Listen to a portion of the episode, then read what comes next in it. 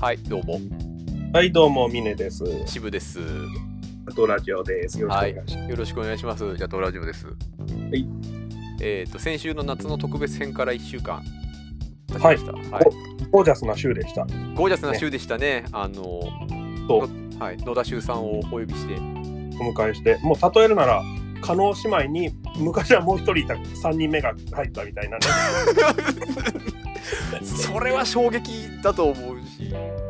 ゴージャスからちょっと、ちょっとゴゴージャス、それは野田修のなんか、それはことを、なんか、あんまりよく言っていないことにならないか、大丈夫 か。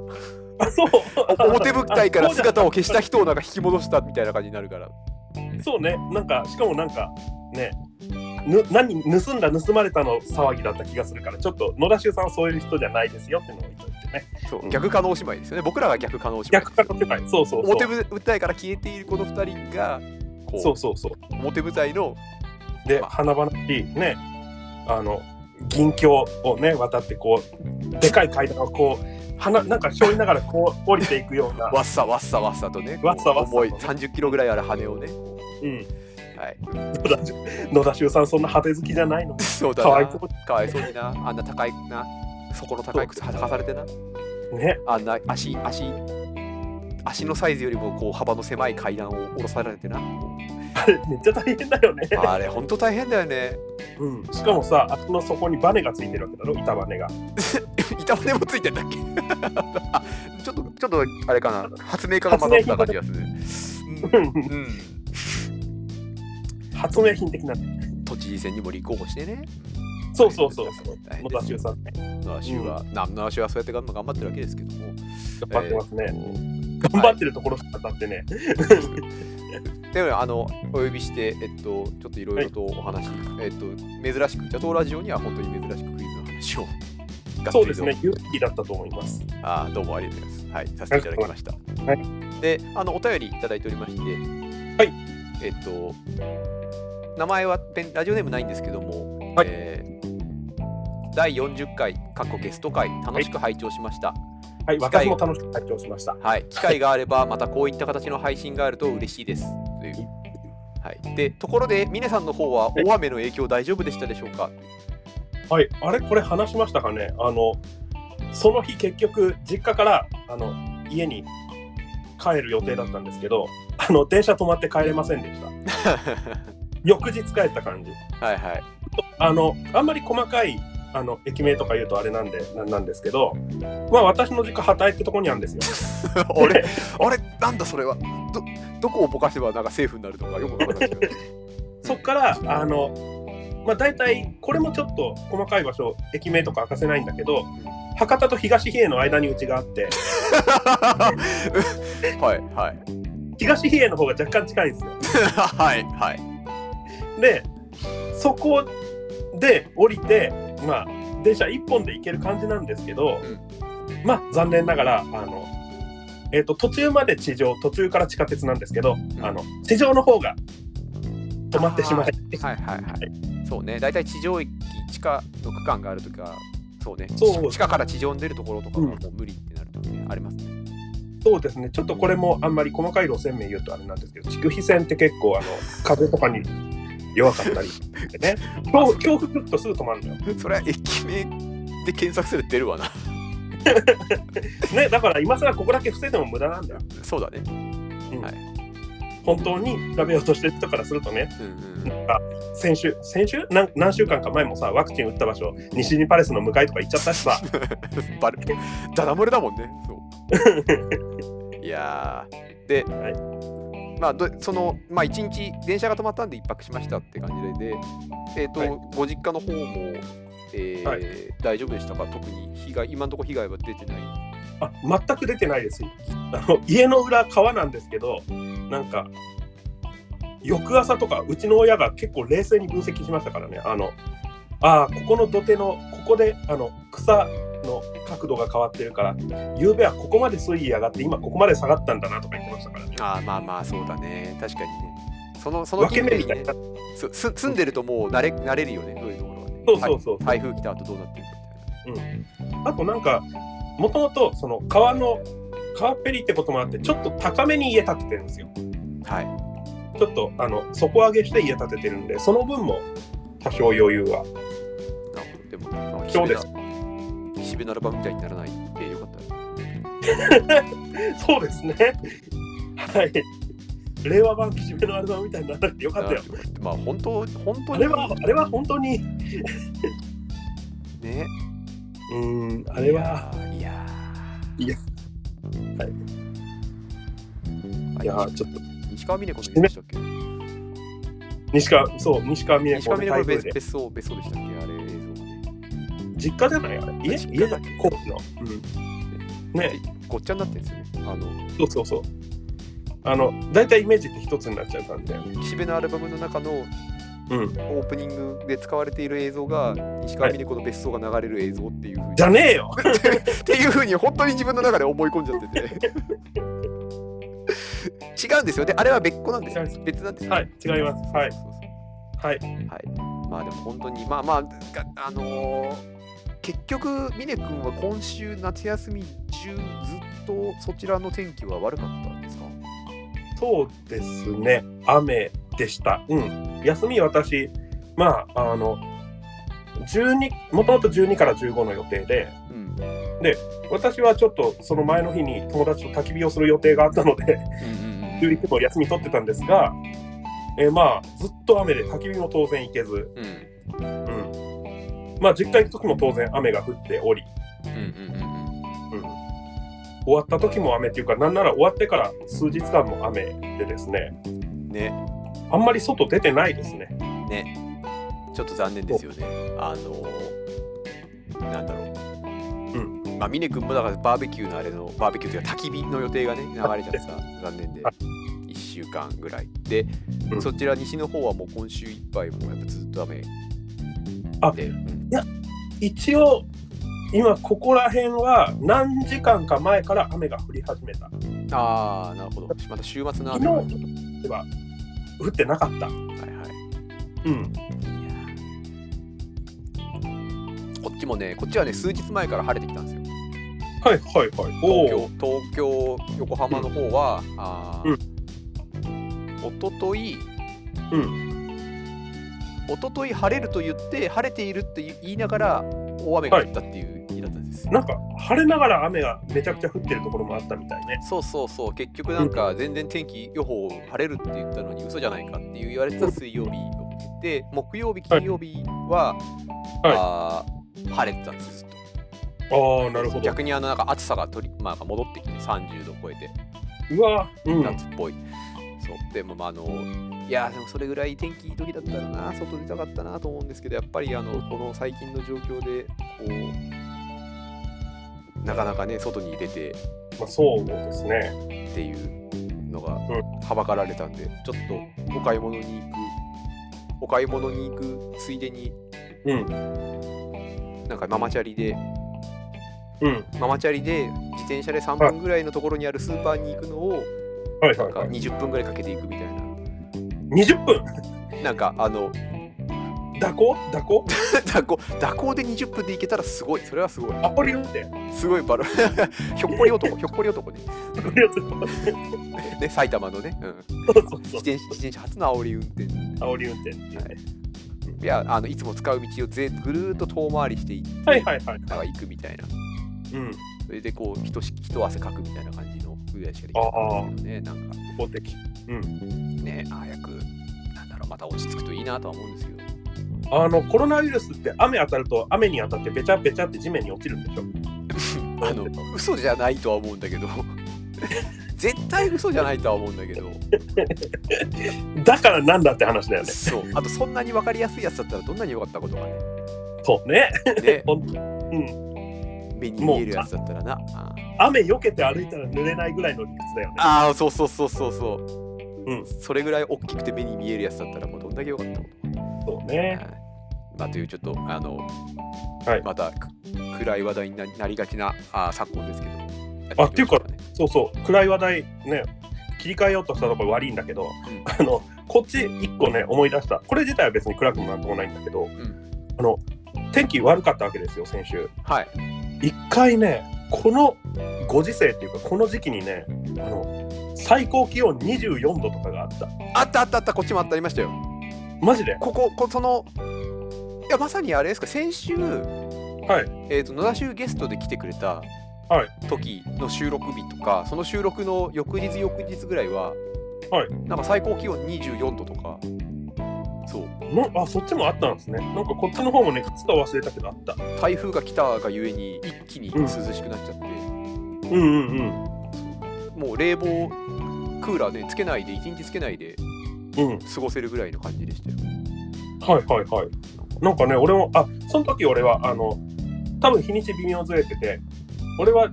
今の自分の家からあの某丸京というスーパーに 棒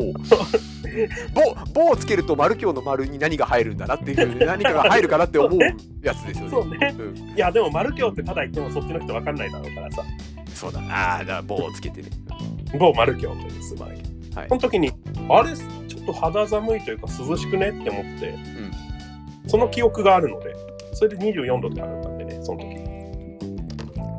やでもちょっと気温も上がったり下がったりでおかしいですけどまた暑い日がちょっとこれから来て多分9月になったら雨そう雨雲が落ち着くことによってはい厳しい残暑がやってきて、は8月よりも暑かったんじゃないかと思うような日がそう来ると思うんでね。もうなんか9月これから9月じゃん、うん今8月天然で、んあのこれから夏本番って感じしかしないもんなんかそうだよね最近もう変わっちゃったもんね、昔感じてることからね9月がむしろずっと晴れててずっと暑いっていう気分になるもんね、そうそうそうそうそういやー季節は変わりましたあ季節は変わりましたって言ったらあれだえっ、と、はいずーっと前のジャトーラジオの時にはいあのセミの声は最近聞かなくなりましたねって僕に話したの覚言えっててまますす覚えてますよ住んでる場所とかが都会だからなんかとっとセミの声聞かないですわみたいなことをはいはいはいなんか都抜会か抜かしてましたけど抜かしておりましたごめんあのあれの翌日か翌日翌日ぐらいからすげえ聞くそういうもんだよねあれ急に聞くようになんじゃんまとめてそうすげえ聞あく、のん全然家の裏とか家の周りとかからすごい聞くし、もう窓からも聞こえるし、うんあれそなんか自分がセミの声を聞かなくなったって言ったから、うん自分が意識するようになったなと思うんですけど、はいまあ、セミの野郎も多分聞きつけたんですよはいはいはい最近最近あいつなんか あいつちょっと調子乗ってんなっつってそうねセミの声なんか都会じゃ全然聞かねえよって言ってから「そうお何よ何よ」っつって あれ渋さん都会の人間なのにセミの声聞いちゃってんですかそんな人間は田舎者に格下げだよみたいな感じのね どそれはどっちの立場から誰が言ってるのか分かんないですけど今のあの格付けチェックの人芸能人格付けチェックの人ああナレーションでねナレーションの人ナレーション人ね。はいはい、そはうい。そう僕は多分あのセミお、前はこれから昼寝は学問枠じゃあ昼寝枠じゃなくて学問 枠だあもう京都の今日の昼寝、そう今そうそう日の昼寝枠じゃなくて田舎の学問枠だっていうもうずっと田舎の引き学問枠ずっと引っ張るねうちらこれね。そうねこの言葉好きだったらこうね、やることでこうやることであのそれまで知らなかったことわざを答えられるようになるっていう、クイズのね強くなるための手段だよ座学座学これが喧嘩を売っていいるのか。ねただでさえ ねただでさえやり方持たれてもおかしくないみたいなことを言われちゃったあよだねあれあれごめんごめんあの前回の野田秀とゲストに呼んだ時のあの中で、えっとミネ君がうんそこの部分は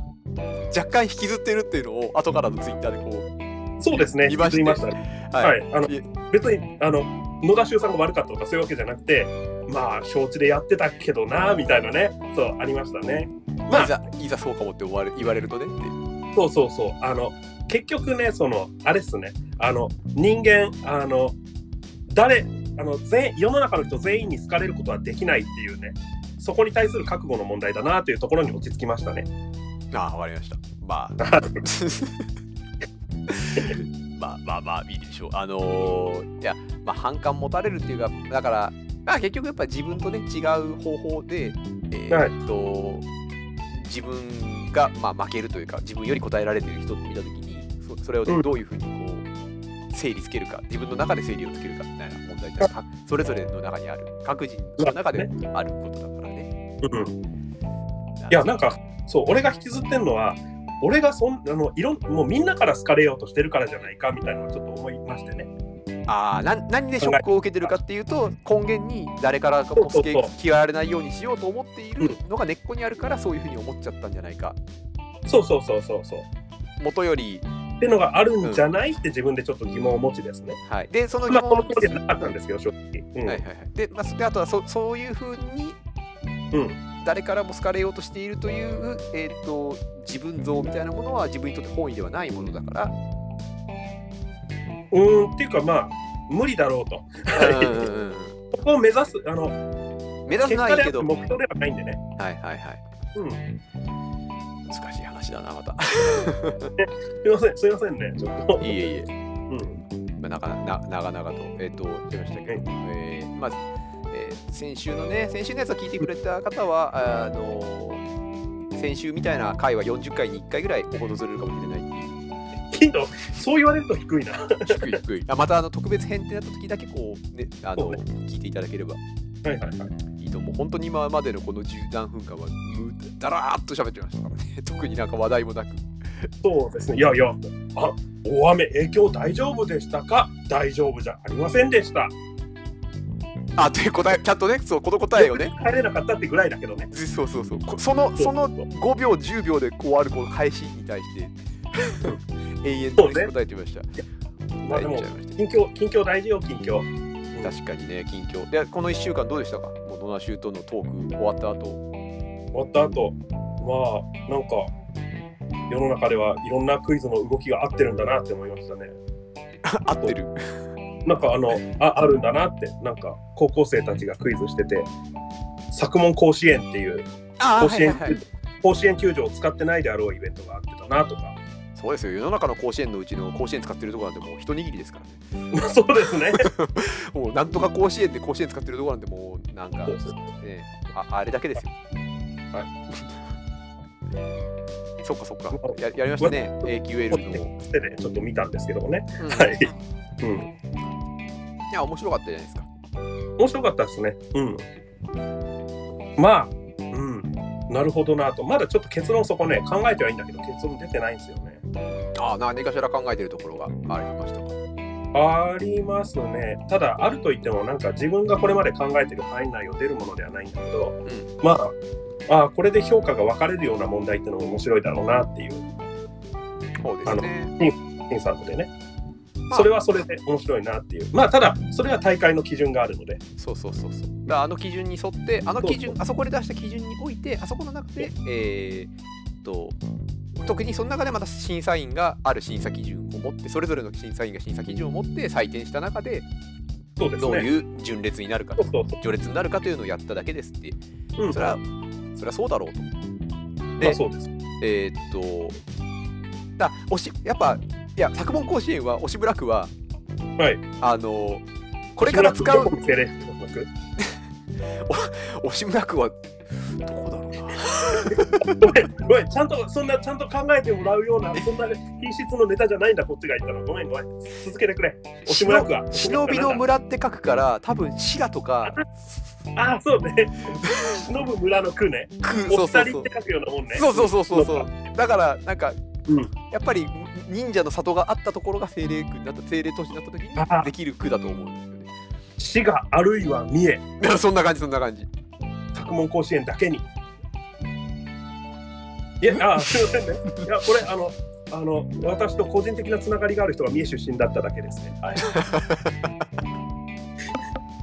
狭い狭いちっちゃいところでからそれだなあの作文甲子園元がディレクターと一緒がいい。うんはいはい。作文甲子園がやめなさいはいえーっと作文甲子園がはい。おなんかみやっぱ見てて、えっと、あーやっぱりこれだったらこうなんだろうな出題前だからああいう風にしか言えないっていう審査結果のことあれしか言えないそうですね。まあ、不正字不正字でね。そうそうそうだから、まあ、やむを得ないですよね。うんそうだちゃんと全部こういやうん終わりきった後にうん。なんかこうちょっと個々の問題はいでについて、はいき聞きたいなーって審査員のこうどういうふうになんか別に個々の問題って40問1500問を全問なんかこういうふうですねとかって別に、えーとはいののべつ解説してほしいわけじゃないけどもこうここの高校あったらこの問題がこういうところが代表的にこういうところが良かったこういうところはここの問題についてはこれが、みたいな感じの、えっと表なりこう好評なりアドバイスなりっていうのは、うんあなっちゃったすごい聞きたいってもなんかそうですね。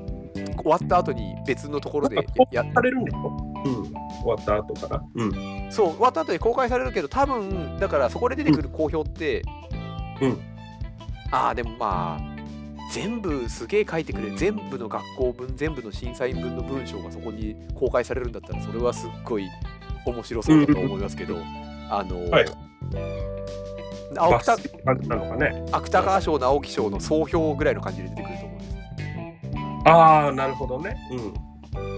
で各審査員のそうのん総評として、うん。はいはい、はい。全部の高校を通してみた時の評価として、各審査員の、えーそう評価がなんかちょろ,、ちょろっとピックアップしてうんうんうんうん出てく るだろうと思っていて、まあそれはそれだかでらそう アクターショックってそれはそれで面白いなと思うんだけど、えっとちょうどだからこの前野田修さんゲストに呼んで、野田修さんとあれこれいろいろお話をずっとした後にはいはい、役に立つ話を。うんで野田修の あの、えーまあ、主観でね我々の主観では我々はえわ私は好きなあの話したかった話をしたんだけど、えっとはいはいはいあの後にあれの最後に最後に、えーはい ABC の問題を10分読むっていう10分ではい3本読むっていう、 はいはいはい。ね、読みながら喋るっていうあの、はいい、つものコーナーをやに参加してもらって、やりましたね。ね、で、えー喋ってもらってでそのステムの収録が終わった後にはい、うんそうですね。野田修さんにはあの綺麗なオチまでつけていただいて。そうだからその放送としてはおちまでつけていただいて終わって録音が終わってで終わった後にはい私と話した時に、あのはいやっぱり今まで1時間を3回ぐらい分けていろいろこういう問題の構造とかこんな感じでとかって話してたことっていうのがはいはやいっぱり最後のコーナーのあの部分が一番なんか良かったんじゃないかやっぱりなんか問題についてとかえーとどういうふうそうそなうそう切り口でとか話をするんだったらなんか具体例がちょっと出てそるうのでっていうちゃんと問題を見ながら問題についてなんか触れながら構造とか文章とかで話をするのが一番やっぱりこう伝わりやすいし自分たちもイメージしやすいしそういう話しましたね。っていうのをそう放送が終わった後収録終わった後にあのその話をね感想としてもらって、はいでやっぱりそうだよなってあの、クイズの問題をのなんかこういう風な問題を心がけましょうだとか、はいはいはい。うん言言ったってやっぱり抽象的になんか、えーっと抽象的なところから抽象的なあの法則みたいなものを説明してもなかなか解釈分かれるし、そう出出しにくいし、うで、えー個別の問題に対して、はいなんか抽象の法則にを個別の問題にを例に出して例えばね、はいみたいな話で、えっとはい当てるっていう方法でまあちょっとは具体的になるんですけど ABC のガイドラインなんかそんな感じですけどそうですね。それでもやっぱりうーんとなんだろう漏れるというかあーえー抽象から始めてこう具体に対してこうなんか適応していくみたいな感じで進めるとどうしてもその初めの抽象を出す段階でねうん。も漏れるものっていうかあんまりこう思い思わなかったことその時には意識してなかったことみたいなのがはあるけど、やっぱり具具体を目の前にして具体の問題を目の前にして出てくる感想なりなんかこういうことだよねっていうふうに言うことの中から、えー、と共通性が出てくるとかはいはいはい。あ実はそういえばそういうこと考えてたなとかはいはい。みたいなのって結構引き出されてくるんじゃないかなとは思うんですよね。そうですね。だからこそこうなんかえっ、ともう作文甲子園作文に対してのこう評価っていうか、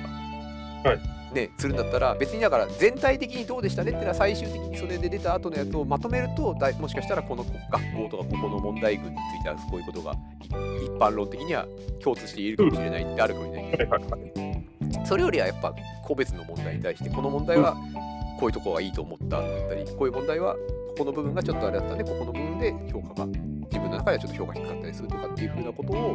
は話してくれた方がうなんか面白いん。なるほどね。うん面白そううんうんうんうん。っていうのは思いますねだからぜひあの AQL などもで出し終わった後に、はいえっとまあオール読み物みたいな感じでそういうふうに総評みたいなものがこう、いえね、AQL のページに載るでしょうけど、はいその乗ったやつではなくて、はいえっとクイズライブチャンネルなのか、はいあのしらすかどっかでしらすしらすだとなんかダメだよなんか数が多すぎてちょっと延期になったりするなんか伸びたり数が多すぎて延期になったっけいやいやいやあのごめん俺もねちょっとね抽象的にしか覚えてないんだけどあの SF 講座かなんかがさああはいはい今回のね、あのーそう S- SF 創作講座の、えっそとう最終こ最終審査の回が、えっとう作品が出てきた性質作品が多すぎるんで土曜日にしますっていうそうそうそうそうそれの話 それはいいことじゃいいことんいやいやいやてかさあれそのあれですよ作文甲子園の見てて思ったんですけどええあれっすねあのなんかなぜさっきの SF 創作講座からこの話になるのかちょっとわかんないですけどあの徳久さんって方いらっしゃるじゃないですかはいいらっしゃいますねあの人ってなんかそういうのあのあの緩い感じで慣れてるっぽい感じでしたねなんかなんかあの審査するときあでもなんか、うん、審査するときの審査するときのその公表とか言うときのさうん程よく緩い感じであああれであのなんか割と安定してんのかなっていう感じがしたああそうですねあのーきっとうんあミレまあ君は分けだからられた徳久さんがその他のところのイベントとかでそういうふうになんかはい喋ったりしてるのってあんま聞いたことないあないですないですはい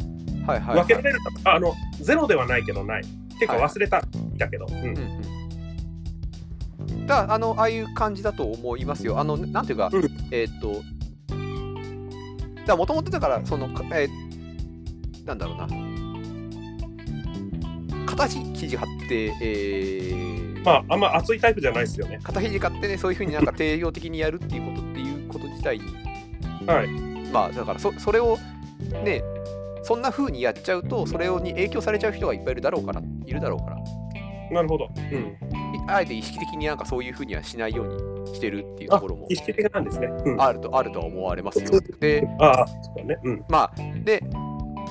あそうか、SF 創作講座の話をしたから、てっきりあのその作文甲子園のあそこの流れみたいなのがこう、SF 創作講座とかあそこら辺に近いなみたいな話をするのかと思ったんですけど、いやいやあの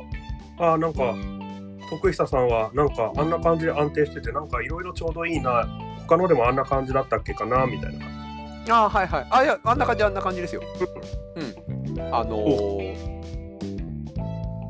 他で他でみの媒体で見れる、えーやつだったんだろう、まあちょうどあの先週からあれうん今週かのところであの言論カフェの言論のトークイベントが、うんあの言論戦記の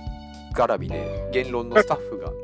じうん喋るっていうやつだからそこに徳久さんもいたはずなんでうんうんうんは興味ありましたら有料でねご購入いただいていはいはいですけどだからそのえーっと作文甲子園やるときから作文甲子園自体に対してえーっといろいろまなあね意見が意見というかねあのまあよ独あ自基準見てもそうですよね、うん、徳久さんの独自基準見てもそうですよねっていう、うんあのこの基準に従うなっていうねあそうそうそうそうこのあんまりこの基準を絶対視するなっていうことだろうと思うけど、そうそうそうそううだからん、そもそも作文甲子園っていうのでその作った問題に対して評価をするっていうことそうそうだっそたうり、えっと、まあえそのえ AQL みたいなこういう大会の競技クイズのなんとかの問題をその基準の中で問題の出来みたいなものを評価しますっていう営み取り組み自体っていうのは果たしてどうなんだっていうふうに、えっと、言われる意見もあってまあそれ昔からありますよね人の作った問題に対してなんかこうんうこうあるべき問題はこうあるべきいやこうではないみたいなっていうことのなんだろうなタブまあーというか。あのその向きで力が入ることに対して意識的ではあるだろうね当然そうそうそう。で、それってともはともすれば、てかまあ、それは徳久さんが、えっと身を置いている、えっと言論のところって言ったら、あの批評のところはであったり、えっと SF 創作講座とかで文学だったり、っていう、えーまあ、昔からあるその、えっと文化文系人文科学のところにおける、えっと批評なり評価なり、はい作品っていうのの関係性みたいなものってのをとふ踏まえていると思うんですよ。でそんな中でそそれの中でだから作品こう書くあるべきなんとかとは関わるべき、なんとかというジャンルが関わるべきとか、文学とは関わるべきみたいな議論だったり、それに対しての、えっと、オルタナティブだったり、反反論だったり、うんって言って別の文化がそれぞれ、別の形みたいなものをそれぞれ作家たちが出して表現していったり、まあそれも流れですんでねそうそうそう、っていう流れの中で、ある一面において、なんかこれが絶対の権力だみたいなことだっそうそうそてうありえないっていう、うん言っているのが絶対の権力だって思って自分たちがやっちゃってたらもうそれはおしまいだし、周りからも見てで周り逆に周りから見てそんなのは絶対的な権力じゃないかっていうふうに思う、はい外から見うてんそういうふうに思うっていうこともちょっと批評眼としてちょっとみんなそんなどうなのってそんな単純なもんじゃないってわかわかるでしょってうんそうですね単純なもんじゃないと分かるし単純なもんじゃないと分かる中での一軸の評価みたいなものっていうのをじゃあ一軸じゃなくて二軸でも三軸でも多軸でやりゃいいじゃんぐらいの感じ気持ちで、えっと研ぎ下さんはあのこうその引っ張られるな何かを言ったことに対して引っ張られるなだとかいろいろこうおっしゃってたなと。そうですねまあうんそうどうやったって批評を誘発する性質っていうのは生まれるところなんだよねそうそう本来そういうものだから非批評誘発性みたいなのがあるからそうまさに批評誘発性の話でなっていてで今のあの、えーここ10年もしかしてここ何年かのコンテンツに対しての触れ方みたいなので、えっと批評批評誘発性が絶対コンテンツって作品に対してはあるのに批評誘発性っていうのをやると批評が出てくると、は結局批評の中でのなんかこういろんななんだろう揉め事だとかうんそういうこうあるべきだなんとかだみたいなことになってきたりするのでそれに対してまたうんざりする、まあ、人たちっていうか周りがうんざりしていくファンとかありねますねっていうのがあるんでこうもう批評するなんてやめましょうようんうんうん作品に対して批評するなんてダセえよやめようよ批評してるやつなんて別になんか批評しかしてねえじゃねえか俺たちはこの作品を愛しているんだぜ愛があるんだからいいじゃないかうんうん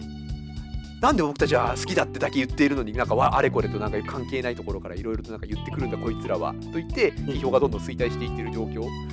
うん批評が衰退していって「愛だ愛だ」って言って作品に対しての何かしらこう何かしらのコメントっつったらもう尊いしか言えなくなっている世界みたいな 尊いしか言えなくなっているか尊い尊いっていうのをじゃあ尊いっていうこの何か行為みたいなのを表すのは結局何だったら一番言葉そうやって言葉をなんか尽くそうとすると批評性が入ってきてしまって他の人から「そうじゃないだろう」って言われたりして、えっと、愛情を伝えられないえじゃあ一番するなんかストレートに伝えられる方法は何だろうかあーじゃあやっぱ積んだ金額がっつってこう枚数がとか円盤がとか言ってそれ結構だいぶ話を分かりやすくしたなああうんなんかあのーいや、まあ、勝手な、ね、自分の僕の思い込みでもありますけど勝手な解釈でもあり結ますけど構単線的だったぞ今のでだからかい解釈のねあの僕のだから批評の衰退から批評の衰退だったうりんそういう、えっと、言葉に対して考察していったりなんだりするというキーする流れっていうのは、はさ最終的に愛情みたいなところでいってでも結局愛情っていうのを評価不可能なものに対してどうやったらそれが、うんえっと、評価の軸になるかっつった時に売り上げっていうものだけを見ればそこに批評性は入ることはないっつってああで出てくるのが円盤中っていううん何枚売れたから名作何枚売れてないから爆死うんうんうんうんもうそそれ以外の言葉は必要ないっていう、まあ、そんな流れがあのあったんだろうなっていうふうには思います。であれっすあいいっすかすいませんサラダ油飲んでるとこすいませんちょっとあれなんですけどキレートレモンやっちゅうねいやここから見るとねあのちょっとあのね会話やりやすいかなと思って今ビデオ通話みたいな感じでやってますけどあのキレートレモン飲んでるのにサラダ油飲んでるように見えてうーうー油美味しいデブー はいあの、い私は結構あのどうなんだろうね批評というのはまあ批判を指すんだったらそこには入らないが私物とかを見て何か考える時って結構あのどうなんだろうな感覚で見るところと分析的に見ることがあるんですけどうん目的としてはこの良さもあるってのを見つけるためなんですよね。これこれ今まで自分が辿ってきたこれとよく考えたら結構合致するなとかうんうんあこれ自分がずっと羨ましいって思ってきたものじゃないかよく見たらとかそのためによく見るんですよね。うんうんうんうんうん、だから、なんかそうね良さを引き出すための批評っていうのはあるのかなっていうのはちょっと思ったかなあーただコそンこテンのツの良さをちゅあのうんそうですねただ、うんあのわかう全然いいと思うんですけども結局、うえっと良さをいろんな多面的な自分から見た時のこう面的な良さみたいなものをいろいろとこう伝えるとかのために、うんまあこれ、ひまあ、批評には多分なってない多分感想だと思うんですけど批評だったらきっと批評って、えっとある程度その根拠っていうかその論理性みたいなものっていうのがこう結局求められてえっといろんなものをひ引っ張ってきてそこに対してのちゃんとつ論理的な整合性においてやっぱりこういうふうに、えっと評価されるものとか、うんこういうところがいいとかっていうふうなのの納得性とか守備一貫っていうのが問われる結構論文チックなというかあの学術チックなところが入ってくるんですけどそれをめちゃあそれは抜きにし抜きにして多面的な良さっていうのをやっぱり自分が思った良さみたいなのもいろいろこう言葉とかいろんなものを引き合いに出して伝えたいというか思ったことを表現したいっていうのはえっと、えうん批評なり感想なりの一側面っていうのはえ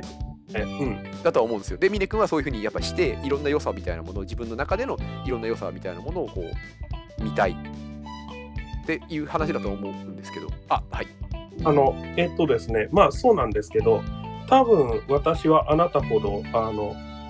あの論理的に詰めていくというやり方を重視はしていなくて、あのまあ詰めていった結果あなたは共感があるというような言い方をさっきちらっとしたと思うんだけれども、あの感覚的に共感してもいいんじゃないかなっていうのがあるので、あはいはいはいそうそうそう、そこはね、結構あの、感想と言ってしまえばそうなのかもしれないけど、まあ、そこの共感のところをすり合わせていくやり方っていうのは構築していがいく以外にも、まあ、直接ぶつけていくというか、共感のありかを。それで反応してくれる人がいたら、まあ、成功だし、みたいな。例えばね、ある面によっては成功とか。うん。あのそあれでええ直感からあの批評に至るやり方だと思うんだよね、これって。そうですね。あそういうのもああああるとあで、えっと僕がそれについてささ言わんとしたかったことがその、えっとそうんなんだろうその先で先にあってその、えー直感的であろうともなんか分析的ではつ積み重ね的であろうともこう批評というか感想なりこう分考察なり自分の、うえっ、とやっぱまあ批評ですよねをはいやった結果、うん、えーたとえ自分がいいと思った見方、っていうか、はいい、いと思った面についてそういうふうにいろいろなものを引き合いに出して、この面を見たっていうふうな、えー基本的に別には批判ではなくていいと思ったという内容の批評であろうとも、うんそこのいいところじゃねえだろっていう反感想とか反応とか。ねえのか。お前のそうお前のいいと思っているところじゃないだろうこのものの良さはだったりかお前がいいと思っていそるこをも否定してくださいねののうんひの引き合いに出しているこれっていうのは俺にとってはいいと思わねえけどなそりゃそうだろ。とかっていうような、うんえーっと全員ことに響くものってないから、ね。あそうそうそうそうそうでね全員に響くものがないじゃないですかでも、で何人か、まあ、何人かそうな何分人かかはる人がいれば。そうそうで何人か分かる人がいるで何人か分かる人がいて何人かはそこは分からないとかそこは自分はそう思わないっていう人がいる、で、えーっていうのがそれぞれから生まれてきて、えーとそれぞれで批評なりなんなり作り出してなり批評するなり俺はじゃあこう思うからこっち側の方の、えー、と主張主義で問題作るあ問題今問題の方を引き出しちゃって作品を作るぜとかっていうふうにうん、起こっていくみたいなのが、えっとそうです本来批評とその作品っていうコンテンツの関係性なんだけど、打ち消すんじゃなくて増えていく感じだね。そうなんだけど、えっと今、うんさっき言った、えーうん批評を忌避する流れっていうのはうん、さっきの批判されたからムカつくではだけじゃなくて、うん批判されたから嫌だ批判されるから批評は嫌だじゃだけじゃなくてまあ、それはね。うん、俺が思う良さとはちげえんだけどなこいつなんか言ってんな。っていうことが生まれる生まれうるから批評はうん面倒くさいっていう、 嫌がられ方もあると思うんですよだからみんながみんな思い思いに好きって言ってんだけど、好きの理由を言った時点でその理由とは違うと思っている人たちが嫌だなと思うのでもう理由を言うことをそうい理由を言うことを批判じゃないんだよ好きなのに好きの理由を言ってんのにその好きの理由は俺にとっては気に食わないっていうふうにこうそれぞれがそれぞれにこう思う側面があるからみんな言葉を紡ぐことを紡ぐことをやめちゃうっていう嫌がるっていう流れがこうこのこの期間 ああるあったんでしょうねっていう、はいでうんっていう中で、うんうんいやっていうかだからあのそれぐらい相対的なものなんですよって言葉のそれに対してこう評価するとか、好きうん好きを何かこういうところが好きっていうのも何もかも全部がこう相対的でいろんな多面的でそれぞれで人を思うところが違っていてで違っているっていうのがいっぱい出てくるということがあのー出てくるそれをやめるっていうよりはそれを出てくるのを、えーが出てくるようになってほしいということを思って個人的には豊かさだと思いますねそ。うと思って徳久さんはそれをゆそれでゆるーくやってるんだあなるほどね。こうあるべきっていうふうに言ってなんかなって思うんだったらいや別にだから何でもいいんですけどねっていう。うん。なんかね、そうなると、なんか、徳久さんは微妙に損というか、なんというか、なんか、わかんない、わかんないけど、なんか、あの、ね、頭の出来全然違うのに、俺と近い結論になっちゃってかわいそうとい うか、向こうの方がよくないのに。いやいやいなんかやすみません え、なんで、え、時久さんと近い結論になってるけど、かわいそう、かわいそう。いや、なんか、すごい向こう頭良くてさ、めっちゃ。うんうん、考えて俺がなんかそのある種感覚的というかポーンと投げたようなとと結果としてというかまああでもそこ違うと全然違うか形は似ててもいやなんかねあなんかねあなんかすいませんみたいな気持ちになったの珍しくほう、ほう、ほう、ちょ、ちょっとつかめなかった。あ の、はいつかめなつかめなくてごめんなさい。あの、え、だかうら徳久さんがああいうゆるい感じで、こう言ってるのははいはい。まあ、だから、ある種、その批評っていうものの相対性っていうか、ん別になんか。何か絶対の何かが、どっかにあるとかってわけじゃないので、うんうんあれぐらいこうゆるくやっているんだと思うんですよ。ってうんいう。うんうんでに対して峰君はお同じところにいるって言っちゃったっていうのはそのいやなんかうんなんかね自分に不真面目さを感じるんだよね今の批評の流れとかを追っていってるわけじゃなくて、ん自分でなんかやりたいように固めていったものをそのまま多分これこの考え方自体大学時代から変わってなくてベースにあるのが割と、そのままちゃんとした体系的だった本とかを読むこともなく10年以上やってきてなんかなんか近いのかよくわからない場所にいるというかまあそこは深さが違えば違ってくるかあーうんだったら向こうの方が芯は太いから多分申し訳なく思う必要ないな結果的に批評っていうものとかが、えっと、批評っていうのがいろんな形があってでそれが、えっと、作品とかそれの最終的に豊かさみたいなものをうんにつながっていくし批評が豊かであっていい、欲しいっていうふうに思うっていうところに、はの至るっていうのに対してその至り方が、まあ、峰君と時久さんの中で違うかもしれないって言って峰君はかなり印象批評というか印象批評だをそうでかすなりね直感的な感覚的なところっていうものでこううん、えっと引き出そうとしているというか自分の中で見出そうとしているんだけど、そうですねうんえっと結論としては別になんだろう批評的ないろんな言葉とかっていうの はいっぱいあっていいオっッてケいーなかうったですそうですそうです、ねうんはいはいはい。あまあそうそれはそうでしょうね。あの結論としては同じようなところに行くし、うんうんうんそのさすがにね。うまあまあまあとにかくもう、はいそそんな感じですよ。あのーぜひなんかもっとこう問題に対して一個一個の問題をどれかちょっとこう取り上げるなりでなんかこうどういうことなのかなっていうのがなんかそうですねし知れると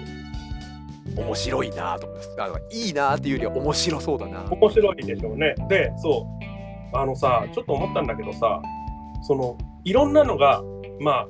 いろんな、まあ、そういう批評が出てきて、うんまあ、わあ、めんどくさいなって思う人は、こういうのをめんどくさいって思ったりするのかね、バーって出てきてっていうのも。んバーって出てきてってだって、その、好評とかがさ、全部載って、うわ、こんなに出してきたよとか思ったりするのかね。ちょっとわからないんだけども。えっ、とそのなんだろう読む人って読む側として、読む側として、うん、えー読者というか、まあ、あんまり作本そういう評価みたいなのをあんま良いと思ってない思ってない人。人だとして好評がバーって流れることで、うんまあうーんとストレスフルに感じたりするのかなってちょっと思った。あのーちょっとわからないけど。うん。ストレスフルに感じる可能性としては、僕自分やっぱ自分フラワーシブの中でもある結局側面として、えっとうん徳久さんはだから、えっとこういうこういう風な客観点で見ますよということはいうことはこの客観点に引きずられるなっていうことを言って言って言っていたがように、うん。えっと言葉になった瞬間にその言葉には引きずられちゃうもんなんですよねっていう思考は。うん。うん、だからまあそうですいいかに相対的に、えー、と離れた距離にしてこう距離を距離というフラットに距離を置いてその一個一個の感想なりこう思ってますっていうことかっていうのを、うあなたはそうなんですねでも僕はこうですねっていうふうに見ようと思ったって、どうしたってこう影響を受けちゃうわけですよね審査委員がこう言っているああ、なるほど。 AQL 全国の大会の審査委員となった人たちがこうでうんこういうふうな評価をしていて、でここにじょ序列序列が立っているでその上でこの公表しているっていうのを読んじゃったがゆえにああ、一つはその読んだ自分自身がそのこ読んだ公表の中に自分の中に引っ張られてしまうかもしれないという嫌だなと思いながらもこうそう思ってしまうという一つの、えー不安まあだってもう一つは人によっては序列が引っ張られるもんね。そうでもう一つは俺はいいけど、うん絶対これをこういう風に読んだ時にさっきの批評の相対性みたいなものとかっていうのを理解しないで、うんこれを金貨玉状のように思ってしまう人たちが何一定数生まれてしまうんだろうなやだなっていう気持ちっていうのは絶対ある批判してる人は多分そういううん。気持ちがあるんだと思う絶対俺は大丈夫だけどっていうのはある,、まあ、あるなあるにしろなきにしろ、うんこれを見て絶対あーこう言ってたからこれが正しいんだとかっていうふうに思い込んじゃったりする人が出てくるんだろうなってことに対して少なからず嫌まを感じてる、あたまにね、ツイッターとかでもありますよね。うんそういうのもあるし、そういうのを懸念するのもあるし。体オイルうまいかうん。なるほどうまいまさにさっきの批評を嫌がるっていうか批評的なね考察なりなんなりみたいなことをい嫌がっている嫌がる流れっていうのもそういうところにもあって、うん。誰々が、ね、やっぱり誰々がこういうふうに批評したぞ、うんっていうのにああじゃあやっぱこの作品はみんなこうなんだと言ってなんか集団がこうそっち側の方になってってしまう、うっんていうのになんかう嫌だなっていうふうに思そうね。うん。なるほどね。 う長春がいいって言ったらこの映画はいい映画なのかってい長春。う長あ春のね、今ボケようとしたんだけど、淀川以外の長春が見つからなかっまあ俺も淀川の長春で言ったんだけどた。うん。有村がいいっつったらああ有村がいいっつったら何でもいいのかと 有村がいいって言うからお前この映画好きなのかと有村がいいと、言ったからいいねと、いい この、こいいねとコーンが言ったから。コンが言ったから この映画いいねとコンが言ったからですよで、うんも8う月違う8月21日はまあ予測通りということで、はいそまうそうそうそうあのあ、知ってる人は頭の中に浮かんであろうことはそれが正解です、はい、えっ、とね3文字4文字だと思うよねそうそうそう3文字4文字そうそうそう、はいジャン・リュックそうねジャンリュックいいね この映画いいねってよく一瞬で見つけたねあなたあのずっとリア有ルリーブスでもいいよずずっと有村コンが「ゴダールいいよね」って言ったらどうなるのかなと思って「ゴゴダールいいですよね」って言ったらうん世間の評価は世間のゴダールに対する評価はどう変わるんだろうなと思っていいねむしろでも俺ここね開き直ってねピンクフラミンゴいいですねとか言ってほしいえやっぱりピンクフラミンゴですよねって言ってそっか。でなんかね、いや、そういうことですよ。村西その徹が今度ゴダールですよねとか言ってあいい言いそうだな、今なら言いそうだ手持ちカメラってだけだけど ね、だからなんかだから結局うん、誰かがある種誰かというか大会側とかこうなんかある情報元みたいなものがこう何かを評価するということによってうんその評価っていうもので何か価値観とかそういうものがそういう風なものだとこう思われてしまうんではないかということを嫌だなと思うからそういうことはしてほしくないっていう人もいるしっていうはいはいいるんだろうなってとは思いますよ。でああなるほどだからこそ、えっとうんこれは一面であってっていううん一軸であって、こうだったら違う評価の軸でもやればいいじゃないっていうふうなことをこううんだ思い続けたいんだけどうんうんだ思い続けることと思い続けた上でそれをまたまた別の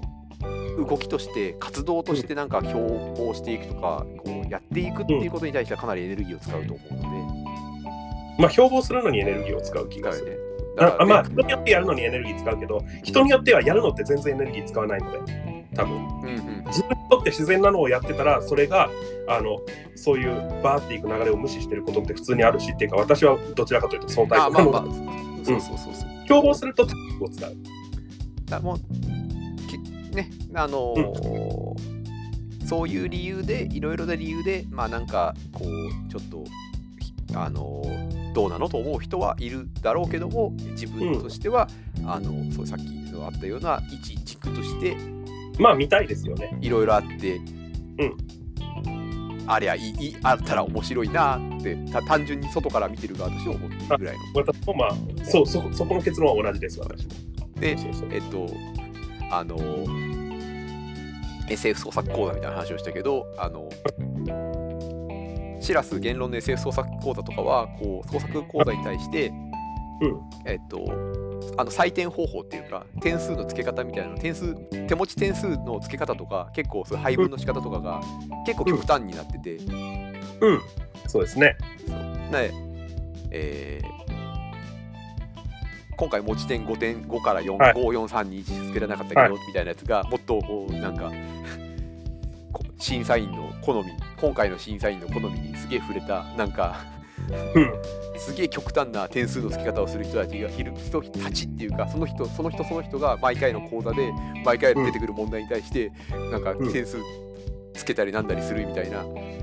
やつとか、はいあの SF 創作講座とか批評再生塾ばりのうん問題をバッサバッサ切るみたいなうんのやつが作文甲子園じゃなくて作文甲子園こうだあの大学生以上の部みたいなことでこう行われ出そうぜで出すのは怖 い出し出すのはもうそこに耐えられるほどのは言論あそうなんかそこで褒められるのとそこで切られるのって同じぐらいの価値があるような感じがしてしまうんだけどうちらだったらあうちらっていうかうちらの中でも特に先鋭的な人ぐらいのクオリティになるとーはいはいはいはいまああそうそう言われ言われても全然そうあるしねそう動じないというよりは言われることの方が嬉しいうん、ぐっらていいのう人がいかるからね単にクオリティが低くてあの切られるわけじゃないと思うからその人の切られ方がね、うん切られ方って価値観のズレによって切られることが多いと思うんだなえーだからそれはなんかむしろなんか大歓迎とい うかみたいなねまああのーみ見てみてえなとは思う、まあ、見てみこれは見てみてえなっていうよりはこれは半ばギャグ半ばギャグとしてパロディとしてあの、うん作文甲子園の点数の付け方とあの最高集計の出し方みたいなところが、ある種セルフパロディっぽかと見えたのでうんでだったらあのそういう振り切った形の作文評価みたいな、えー、とイベントとかも、うんやれんのかなって思いつつ、俺もねなんかねえっ、とこの人たち何年クイズやってるんでしょうねとか言われて みたいね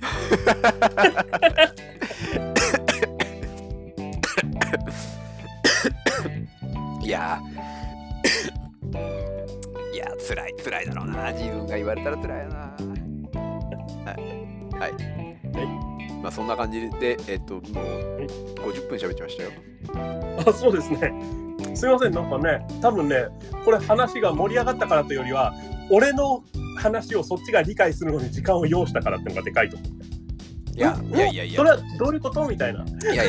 やいやこっちもその作文甲子園というかまさかあのあそこの話題を振ってくるとは思わなかったからそこでいそういろいろと喋っちゃったところがあります。あじゃあなんかあの最近またちょっとちらちら見るようになった風雲竹市場のあれとかした方がよかった。 いやいやあのうーんいや面白かったんだけどさ、竹志軍竹志があのそのまま東いじってんの見てさ、で情報としてさ竹志軍団の中ではうん結構きついいじりがあったっていうのはまあ知ってるわけよ。はいはいはい。でね。で、ああこの流れでこんな感じのことをあのじょ上から下に伝わっていったのかなって思ってちょっとね引い た。ああこれはこの頃は受け入れられてたんだなっていうまあ今の目で砂漠のことの是非ってのはあるんだけどまあ感覚としてね昭和のね。思ったことって今今の目でこれを見ると少々きついなっていうのがあったそこの部分。分。どうしてもね。あとあのたけしのあの今の感じとのつながり方あのあこの頃のペースをで話せるようになりたいのかこの人はとかこれを言ったらこれだけ笑いが来るはずってのがこの頃からあまり動いてないひょっとしてとかはいはいはいはいはいすごい人なのは間違いないんだけどはい。あります。ちょっとそういうことを思ったりした。またそれもなんかあれこうちょっと違う方向のまたちょっと広い話題というかはい現 現代とねそうやっぱ過去のコンテンツに対してのなんかそういう評価そうみたいなそうね人人権とかいろいろまあポリティカルコレクトレスなのか何なのかみたいなところをね、えー話にうんそうで、まあそうあのあと当時の芸人というもののあり方とかねうんうんうんなぜたけし軍団にああいう芸名がついたのかとかねうんうんうんうんそうそう。あれ、あの、まあ、未練を捨てさせるというか、ある種、芸人ってのはこういう扱いを受けるもんなんだぞっていうのを伝える、その踏み絵の意味らしいもんね。あーちょっとあの また深い話題に行きそうであのすいませんクイズだろ、クイズ。そろそろそうそうちょっと今回1回目はこうこれでね ねクイズにしましょう8月21日はクイズ6ス記念日。読むのは6だけどねはい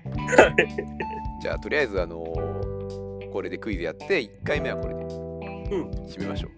じゃあ、はいはいは ABC ザシックススい。2008年。はいえー、のはい前回が297問目の国土交通省まででしたああ、前回で296問も進んだのか。 297問まで進んだのかな1からあはい、すみません。前回1周でという意味でボケました。はい。あはいはいはい見れば見るほどキャノーラいい。い や、そのボトルのさ、あの、なんつうの、薄い黄色と水色の感じ。 みみ見るたびに見るたびに反応しなくてももういいのよ。いや、思っちゃったんだよ。じゃあ298問目からですね。。はいはい、いきます。えータイムをつけます。問題。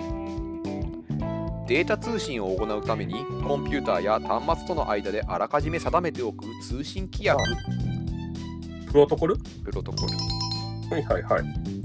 のプロトコことを英語でル言うんでしょうプロトコル。プロトコルは日常で使わないな。まあねサービスレイヤーのさらにその解いた後ですもんね、使うとしたら、ね。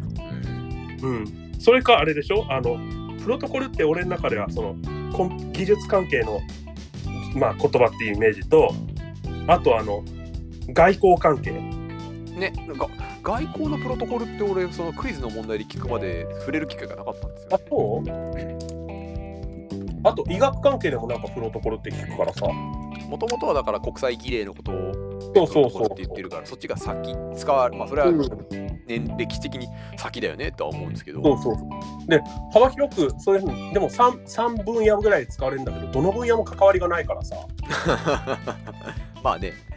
うんい。やまああれですよ今やっているあのポッドキャストというかネットラジオですら、まあネットワークプロトコルはあの浸透しているんですよ。ね、浸透してますしてます ねななんだ私そたれちの生活の根っこ生に活の根っか根っこの中にね、もうそうそまあなきゃ困りますからね。ねなきゃこれできてませんからね。うなんだこのインターネットの仕組みの始めみたいな言い方そうそうそうそ思っちゃうしう。プロトコル言うんですよ。よっ最近俺ね、またちょっと放送大学をポツポツつけ始めて、うんうんなんか NHK の教育番組っていうか、もっと言うと、あの、微妙にクックブックローとか、あの、そこら辺のパクリのような人形がポツポツ出てきて、 うん。フクロウ博士。でフックブックローっていうね、あのね、あれは藤枝隆二って人かなとかがやって、あの人形劇みたいな、あへえ。これか。へーへーへーなんだこれ紹介だっけなんかああ、なんだこれ紹介は聞いたことあります。あこれか、フックブックローですな。これさん、これなんでさんで、これなんで紹あ介に移そう、こ行れすなるんで紹前介。これなんで紹介。に移行する前のやつが、そうそう。古本屋の話。そうだったんだ。で、その人形のパクリみたいなのがさ、放送大学で。へうん、出てくるのさ。え。なんか、授業にもよると思うんだけど、なんか出てきて、なんか放送大学の授業でこの人形が出てくるイメージって言ったらだいぶずいぶん放送大学もこうフランフランクな感じになりましたね そうそうそう。あだ大学イメージ変わったねみたいな。感じだ俺ねが行った大学でこんな人形ってそうそう出てこないぞ。エヴァはちょっと見たけどみたいな感じだったね。なるほどこの、まあ、授業の関係でエヴァの映像ちょっと流れたりしたんですよ。あー心理学っぽいとかね。ええうんはいじゃあ行きましょあ、そうだ、クイズやってたんだ、クイズ。ういきまクすイズプレイヤーだった、俺。問題素早さが要求されるため小柄な選手が務めることが多いバスケットボールではい。ポイントガード。ポイントがこれね、スポーツにしては私としてはこれ早いんですよ。ポイントポイント。確かにね確かにバスケットボールででもなんか、はい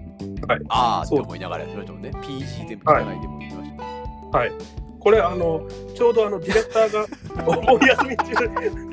ずっとずっと「スラムダンク全101話を見て て先週から先週唐突に放り込んできた 最近「スラムダンクにハマってますって話題になったね、そうそうハマってますっていうか淡々と見てるだけなんだけどう、んうん、うん、なんかチームを強くするんだったら、うん、桜木花道がルカワにパスを出すように言えばいいのにっていうことを延々と言い続けながら見てたんだけど。でなんか初めてはまあ初めて見てるんだもんなそうでディレクターは初めて見てるんだもんな、うん、ストーリーとかでなんかこのチームは強くなる方法がありますとかいうのをなんかそういうのが出てくるたびにあの、うんあのストーリーの中でよ、うんあパス出せって言うんじゃないのとか 今度これね次パス出せって言うよきっととかねああだからそ言わのないんだなそれがって思いながら聞いてたんだけどね あそのやっぱコンテンツに対して何のそういう先入観とか周辺情報とかねこうなんかみんなが言っていたよっていうのなしでうんこうんうなしで見て特になしで見た上でうんさらにその作品の中のなんか関係性とかあるあるパターンとかみたいなものみたいなもん全部自分の中の前知識とかこう考える思考とかから全部そぎ落とした状態で見たいなって思う思う時ありますよね。でもあの「スラムダンクくらいのお化けコンテンツになるとなかなかそれってできないじゃないですか我々もう見ちゃってるしっていう子供の頃見てなくても周りが言ってるもんね名シーンみたいな感じでとかあこういう関係性のキャラでこういう風にやっていく切磋琢磨してったりなんかやってんだねっていうのそうをそうもう知らないけどそういう話なんだよねってそうなんなら俺子供の頃見てまた見てるからまあうんうんだいぶ忘れてるけど、うまあ要所要所は覚えてるわけですよ、だから多分そんな新鮮な楽しさはなかったんで楽しかったけどなんか改ねめて面白かったけど あのあー初見って羨ましいなってつくづく思った思うと思う初見だけじゃないんだよ初見プラス、まあまあねうそうんなんだそういう話の少年漫画のあるあるとか、あそうねそうそうそういうのも全部こうそぎ落とされた状態で見るっていうのができると、できるとっていうかそうですねうちらも多分コンテンツを選べばまあね本当にうち俺自分たちのね関係ないそうだと思うんうんうんだからううんそんな感じでこうフラットだというか、こう素直な感想をこうんう持ちたいですねですね持ちたいしも、ま、持ちたいけど持っておしぶらくはあのちゃんと知ってる人に横から突っ込んでもらいたいよねそうね持つだけで終わってたら自分がそれがた、うんなんか本当になんか素朴な感想なのか、そうそれが本筋なのかわからないまま終わるのはそうそうそうそそうれはすごいモヤモヤするじゃないですか。 う俺実はこれ合ってんの かないやんなことはないだろうけどいやわかんないっつってんね結局ね。はいはいということで PG と訳されるのはポイントガードでした。おかげで変えられるようになりましたはい。じゃあいきます。宮城亮のおかげではい問題バレエ音楽「ダフニスとクロエ」や「ボレロ」などの作品で知られるフランスの作曲家は誰でしょうあ ?3 だ1あれ誰だお意外だねあいやいや出ない出ないボレロですよボレロボレロはねあのラテンミュージックの中でもねサルサの中でも結構テンポ遅めな感じのゆったり踊るための音楽ボレロだねうんまあ答えられないんですけど えっ、とモーリス・ラベルでしああそうだたそうそうそういやだからボレロボレロのラベルは、ね、ラベルのボレロはもうそうですねあのこれあの今ね、まあ、ボレロってのはサルサのってまあ本当のことだけどボケて言ってたんだけど、うんうんうんその背景にあったのはあこの問題いつ聞かれても俺答えられないやつだって思いながらあえ本当余裕かまして言ってたんだよでもそれで答え聞いたらラベルって言われてあそうじゃんって思った絶対絶対自分はし絶対何回聞いても覚えられない問題だって思ったから答えを聞いて、うんあ覚えられるやつじゃんって思った時のあの恥ずかしそさうねそうそうそうそうあ出るやつだこれ全然っていうでもだからそうですよラベルのボレロだからもうねなんというか、はいまあやっぱ自分としてはもうなんか何度も何度もそれこそそれこそボレロを何回も聞かされるみたいなね人生の中で何度もボレロを聞かされるじゃないですかそうですね。ね聞かされますね。聞かされるってされて自分がチャンネルタッピングしたせいなんだけどね、ボレロ、ボレロが空を飛ぶね。 あれそういう聞き方だっけなそうそういうそういう懐かしいヒットソングベスト100に必ず出てくるタイプだったパラシュートショッしょってねパラシュートしょってねいやいやいや、まト。野坂昭之が。これ、これね、野坂昭之が1980年中にやったコンサートで、うんあの、まあそ、ジュリーの真似をしてパラシュートをうん背負乗っってた状態で、あの、あるんですよ。アルバムちょちょうどアルバム CD 化されてて、んあの、ディスコマリリン・モンローノーリターン、あのね、ディスコおもちゃのチャチャだから、ディスコマリリン・モンローノーリターンへのつなぎが完璧なんです。はあすっげそえうすげえなあの名曲が初めて聞いた時衝撃だったわ。なんか、そう、衝撃で言うとね、最近また衝撃のアルバムがあってですね、はいあの、まあなんか、なんだろう、マイナーメジャー的なアルバムでですね、うんあの円楽のプレイボーイ講座12章っていうのがあるんですよ。おおこれあの60年代ぐらいに はい先代の三遊亭円楽がはあのまああれは誰だったかな前田紀夫のグループがやってるジャズに合わせて、 うん合わせてというかそのジャズとセットでなんか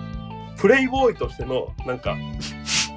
プレイボーイとしての女性の関わり方なんだけど60年代だからなんかね、言ってることがなんか古いんだよなんかなんか制服の仕方は僕が教えようと かねい女性は制服するものだっていうねあ ー出たまたこれも今の世に聞くとあれなそうそうそう。まあそんな感じの流れでまあ円楽のプレイボーイ講座12章ってのがあって、んでまあ他にも巨泉のプレイボーイ講座12章とかあるんだけどうんうんうんでその流れでなんかね2年ぐらい前に、うんあの小西康晴が、うんあちなみに円楽のプレイボーイ講座12章って小西康晴とか横山健がすごい好きなアルバムなんだけど、うんうんうん井上順のプレイボーイ講座12章ってのを出しててああそれはへえいいですねそうそうそうあ小西アスファルトプレイボーイズでそうそうそう。あの円楽の方は前田のりおとプレイボーイうズんうんうん うんなんかね、そんなアルバムが出ててね、今リバイバルさせたのか、この令和にっていうね、 2000 2019年発売ですもんねこれねこそうそうそうそうああすごいあーすごいしかもなんかね、あの、しみじみといいのはね、うんなんか、井上順のね、これ、アマゾンのレビューでも多少言及してる人いたんだけど、あの、なんだろう、色気がないわけじゃないんだけど昔話のおじいさんのような語りなんだよ。うーんなんかなんかこういう女がいてみたいなねうんうんうんとか、うん、ジャズバーに入ったら彼女は親指と薬指と小指でグラスを持ち残りの指でタバコを挟みながらとか言ってんだけど、うんうんまあ、ちょっとそういうムーディーなこと言ってんだけど微妙に昔話っぽいんだよ。うんなるほどそそこがあれなんですかねえーっとこの令和の世にプレイボーイ講座を出すっていうところでの脱臭の仕方みたいな脱臭そうそう脱臭だと思った俺も。色気とか男の女女をとかっていうところを昔話として処理することでうんうんうんうん受け入れられるようにしているというそうそうそう。ってのがあったのを思い出したよ。まあそれも風雲竹市長との関連なんだけどね。おあの風雲竹市長谷隼人出てんじゃん。うんうんあの谷隼人の奥さんが松岡吉子って人なんだけどさ。ほその人があの円楽のプレイボーイズ講座12章のジャケジャケシャンというの人なんだよ。うほうあ円楽のか円楽の方のねジャケしたそねう円楽の方の。はいはいあの今井上井上淳のプレイボーイコード見てたからこれが松岡吉子かどうしよう いやいやいや違う違う違う。こ円の楽の方はこれはねなんかねエロかっあの本当にあの今流行りの最先端の言葉を使って言うとエロかっこいい感じのジャケシャンなんですよ。はいはいはい円楽のプレイボーイ円講楽座のプレイ12ボーイコードのうん、あーはいはいはいエはロいかあっこいい。これかなるほどこれが円楽のプレイボーイコードのうなるほどですね今だからその井上順のプレイボーイ講座の、えっとアナログ版のジャケットがあのそのうん元のジャケ写をそうそイメージして、まあ現代版に引用してます取り直して引用してるっていうう。うん。そういうの があなるほどる。すいません。はい。というという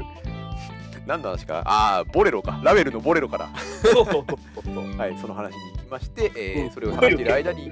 ははいい、なった話している間にベルが鳴る。なるというね。はい。じゃあ、えーっと、今回は、今日あ今日俺わかるぜ。二問でしょ。あ、3問です。えあ、で、1何問や、一問飛ばしてました。298、299、あ、 300びっくりし300問目じゃなくて301問を読んでたので、た。あ、でも三問はやってるんだっけ。 3問はやりました。ボレロでしょプロトコルでしょやっぱり付け焼き場じゃダメだね。ボレロプロトコルサラダオイル違うサラダオイルは飲ん でないえっとなんだあ、やっぱね。苦手じゃ苦手苦手ジャンルはすき焼き場じゃダメですよ。ポイントガードか そうだポイントガードだはい。はいとということで、3問やりました。はいはいじゃあ、えっ、と、すいません、また1時間中に。また次あ回の、長いっていうのを持って、はい。なんか、あれこれ長いってことは何か特別なことが起きてんじゃないかなって感じ思わせてるかもしれないっていう反省がちょっとありまして。 あそうですか時期に慣れてもらえばいいと思いますあのすいません すいません回回ごとの再生回数があるんですよ。はい拝見しましたはいそうあのまあ実数はそうとてもあんまりこう人様に言えるような数じゃないから言えないんですけど、まあぶっちゃけ一桁二桁ですよねそうそうそうで 前回のやつでこう前回やっぱゲストを呼んで話をしたからその回はがい続けはてい高くなるかなと思ったら、そうでもなくて、 そうでもなく、まそうでもな、そうでもない中で一番今回数が多いのが、あの 量を求めて2時間なんですよそこは見てなかった量を求めて2時間の回数だけがちょっとだけ多いんですよはいはいはいはい理由が分かんない本当に理由が分かんない何を話してたかも覚えてないしうんうんうんうん2時間喋っているってことで2時間も何をやっているんだろう何か特別なことが行われたのではないかということで再生されたのかうん麦茶万能論が聞いたかなもう再生回数再生回数じゃない再生時間に騙されないようにちなみにあのなんかねめちゃくちゃスーパーとかに売ってあるめちゃくちゃ安いアイスコーヒーはロブスタッシュっていう豆の種類を使ってるんで、うんこれ5倍ぐらいに薄めるとあの麦茶のような味になりますよって言ってる人がいました。お前行ってきたこの前行ってきたコーヒー講座の人でしょ 今そう日今日行ってきたコーヒー講座のあれでしょコーヒーセセミミナナーーのの人でしょはい、あのロブスタッシュの特徴として、うんまあ、焦げた麦のような匂いがすると。香りがする。ああ、だから薄めて、ロブスター臭を薄めると麦茶っぽくなるのかそうそうそう。うん。っていう話をしてましたなね。るほどあれじゃそういうのあれですよ。なんだっけセパラだっけそういう飲み物あるよね。あの、麦茶、麦を焦がしたような飲み物、麦茶を。お、なんだっけ飲み物でね、あるんだよ。セバダだったかな。